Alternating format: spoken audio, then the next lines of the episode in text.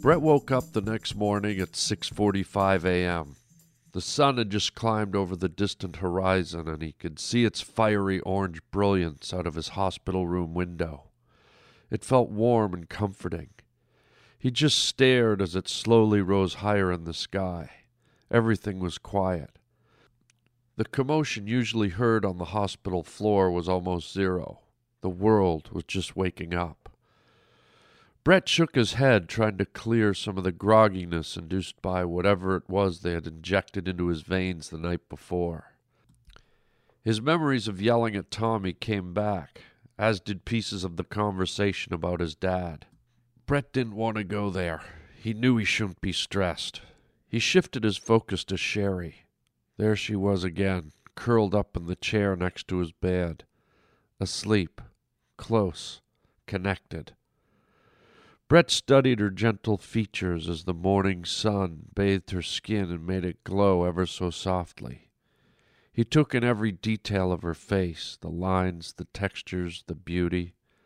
What a fool I've been, he thought to himself, realizing in his vulnerable state what a rock she had been, what a wonderful wife and mother she had been, and that he had been everything short of what she was that the effort he had put into the family was certainly not up to par with hers. Brett felt ashamed in that moment, ashamed that it took a crisis like this to make him see what a disappointment he was. It was too painful to wallow in his shortcomings. He needed to get up, off the bed like the useless failure that he felt he was. Not wanting to wake Sherry, Brett slowly rolled out of bed and walked over to the window to look outside. Before him was the wide open sky, clear and blue, a light canopy of clouds floating aimlessly to the east. Brett rubbed his arm, scratching the two little puncture marks that had scabbed up where the IV had been inserted. He marveled at the miracle of modern medicine and how it could save lives. It gave him a fresh perspective as he stared out at the wide open, clear sky. Sherry moaned in her sleep and shifted slightly. Brett turned and looked at her again, taking her in, feeling the love for her in his heart swell, knowing she had been by his side every devoted second. He felt so insufficient in that moment. He needed to give back to her some of what she so unselfishly always offered. He needed to remind her, and himself, just how deep his love for her was. He scanned the room as if he would find something there would be the answer. There was nothing. Frustrated, he turned his back on the white, empty room and resumed taking in the view outside. His gaze shifted from the sky down to the lawn and garden below. The grass was green and lush, the trees full and leafy, abuzz with small birds and a few frantic squirrels. But then, off to the side, near the far wall, Brett saw something that surely must have been a sign from above, a small answer to what he needed. Protruding from the ground was a beautiful rose bush peppered with flowery white roses, the kind of white roses he had promised he would give Sherry every year to remind her of his love for her, the kind of white roses he had neglected to bring for a very long time. Half riddled with guilt and half overjoyed, Brett could not contain himself. With the utmost stealth, he crept past Sherry as she slept and snuck out of his hospital room. Outside, Brett could feel the moist grass crawling up in between his toes. Somehow he found it refreshing.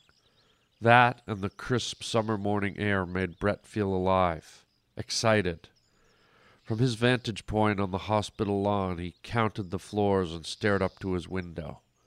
He wondered how many other tormented souls lay inside this giant building full of human suffering. And it was in that moment that Brett had a realization that this was the same hospital his father had been in back in the early 80s St. James Hospital. So strange, Brett thought. This is where my father died all those years ago. Quickly, Brett shook those unhappy thoughts away. He wanted to keep his energy positive and focused on Sherry. He walked quickly over to the rose bush and searched for the fullest and most beautiful blossom he could find. As he located it, right near the top of the rose bush, he couldn't seem to shake off thinking about his father and what his final moments must have been like in this hospital. Brett's thick fingers bent and twisted the stem of the rose, cautious not to be pricked by the thorns. Eventually, the stem gave way and snapped. Brett had his beautiful white rose for Sherry. The lingering thoughts of his father pushed away due to his small success of acquiring the rose. Brett smiled and felt good inside, picturing his wife opening her eyes and finding this beautiful flower and all it represented, resting in her lap. He pictured Sherry smiling, then laughing, then her laughter turning to tears. He pictured them embracing, maybe crying together, staring into each other's eyes and saying, I love you to each other for the first time in what seemed forever. He pictured all that until suddenly, out of the corner of his eye, he noticed something hanging on the wall beside a small shrub, wound tightly and neatly on a holder. It was a hose, a big, green, long garden hose. Brett stared at the hose intensely, almost the way one does when coming face to face with an angry stray dog. You just stop in your tracks, thinking, planning your next move, wondering what it should be. And in that moment, Brett's mind rewound all those other moments, all the miraculous trips back in time, some beautiful, some pleasant, and some horrific. They were all moments from his past that he had lived before, and for the first time, Brett realized that they were chronological. They started with him as a boy, playing catch with his dad, and the latest one being the horrible episode of seeing his mother being beaten. So, what would be next, Brett wondered? Would the journey be bad or good? And why here?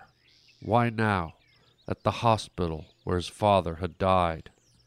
And with that observation, Brett's face suddenly narrowed. He felt a slight tightness in his chest. What if Tommy had been right? What if the journey back could take him to a place he had never been? The place standing right in front of him. The hospital where he had refused to come and see his dying father. A trickle of sweat meandered down the side of Brett's temple. He squeezed the white rose in his hand. He knew he had seen enough, that he had been through too much emotionally, physically. He knew that another stressful event could severely impact his heart. He knew he had to walk away. With stern determination, Brett turned his back on the garden hose and began walking back across the soft emerald grass lawn. But it was only after about ten steps that he came to a halt. He cautiously looked around as if he was about to do something he shouldn't. Upon seeing that no one else was in the vicinity, Brett took a deep breath, turned around, and purposefully marched back towards the garden hose hanging on the wall. As Brett picked the hose up in his hand, he stuffed the rose in a strap on his hospital gown.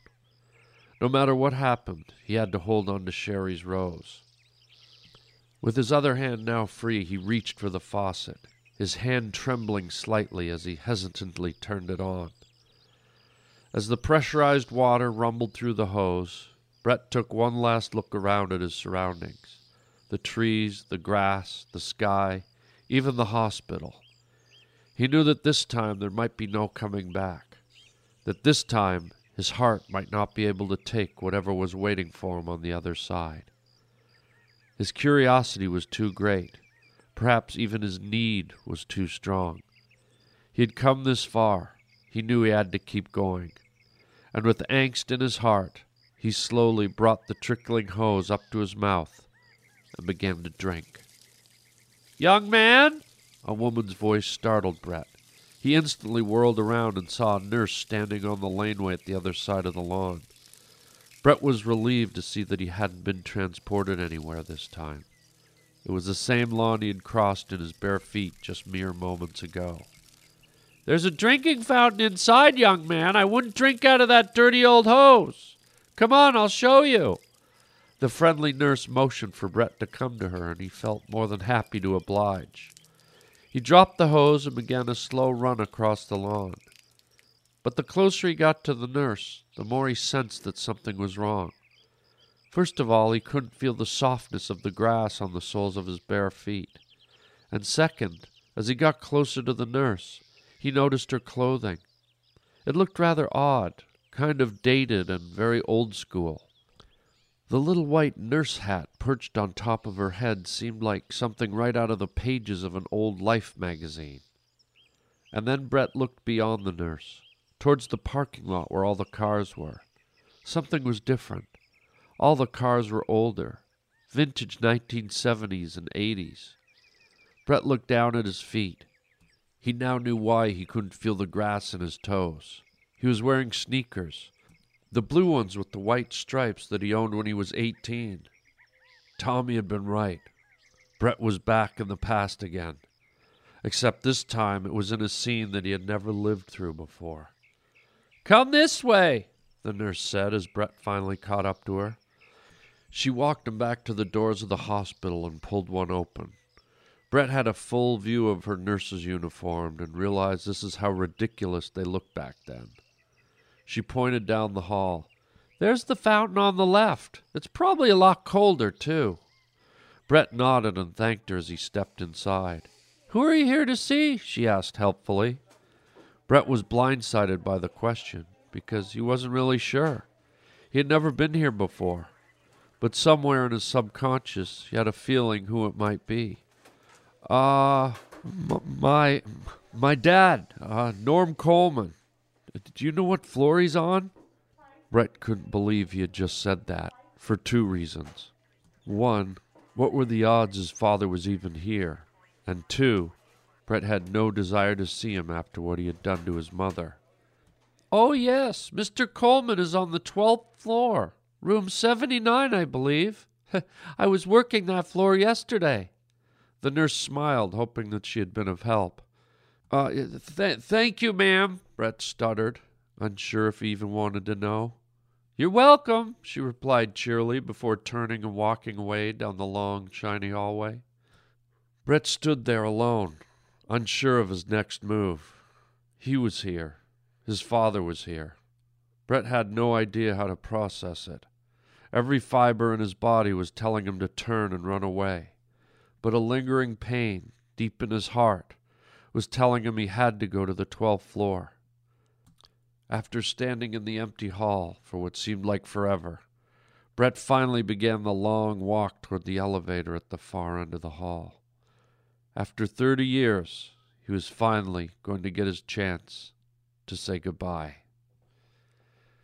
The elevator ride up was surreal, the other passengers dressed in clothing that went with the time period. Brett felt like he was in a movie or something. Even he was in clothes that he had long since discarded. Have a nice day, folks, a portly man said as he left the elevator on the eighth floor. Brett watched the doors close, and he wondered to himself if the man he had just seen was still alive back in the real world. And then, seconds later, the elevator doors eased to a halt on the twelfth floor. The brass doors slid open and Brett emerged into a long ivory hallway, the floor shimmering with floor wax, sounds of the dead and dying, their coughs and moans echoing off the featureless walls. A small placard on the wall indicated the direction to room 79 where his father was. Brett felt a pit form in the bottom of his stomach. He wondered if this was the right time, the right place. What if we walked in the room and it wasn't his father? What if this was just a random memory or a vision that was all for naught? Slowly, Brett turned and walked toward room number 79. His feet felt heavy, like lead. Part of Brett was still fighting the idea of seeing his father, if in fact he was really there. Brett had signed off a long time ago, since that night of the beating that he never wanted to see his father's face again, that he never wanted to talk to him or hear his voice. Brett had known his whole life that that horrific night had changed him and his family forever. They were never close again. His sisters seemed angry and unforgiving of all of them. His mother never seemed the same. She always seemed to have a far off look in her eyes, almost as if she were staring off into a different life, a better life. And Brett, he knew that his idea of love, of family, had been rocked. He no longer trusted in the idea of marriage, of togetherness. Guiltily, he knew it was Sherry's relentlessness and unselfish love of him that made it possible to find in her a sanctuary, a safe place that he could trust, be loved. The only problem was, Brett knew that since the night of the beating, he was never fully able to give her the same love back. It saddened him, it hurt him, because he knew it hurt her. He knew that she loved him regardless. Brett was pretty sure she knew he wasn't giving her all she deserved. He knew that he had never lived up to the promise of the white rose. As all these thoughts and emotions washed over Brett, they just as suddenly stopped.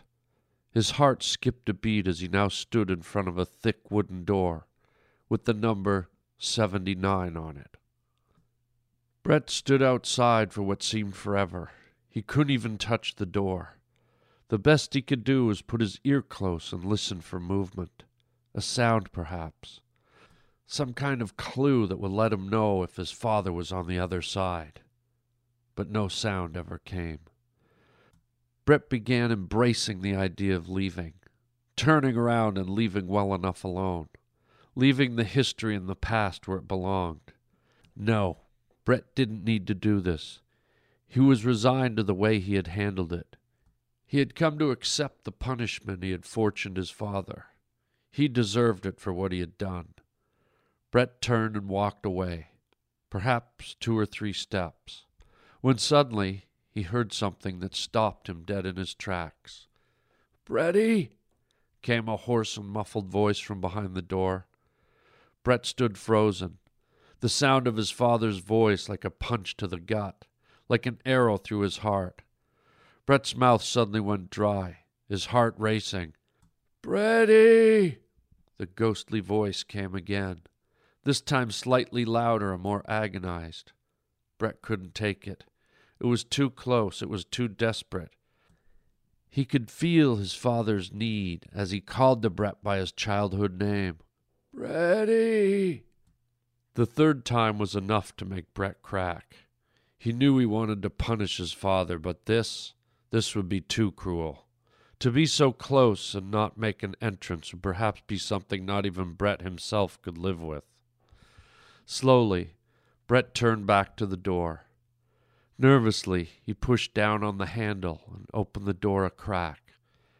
Instantly, a slight swoosh of air wafted into his face assaulting his nasal passages, the scent of medicine, death, and his father, all concocting in his sinuses, a precursor to what he was about to see.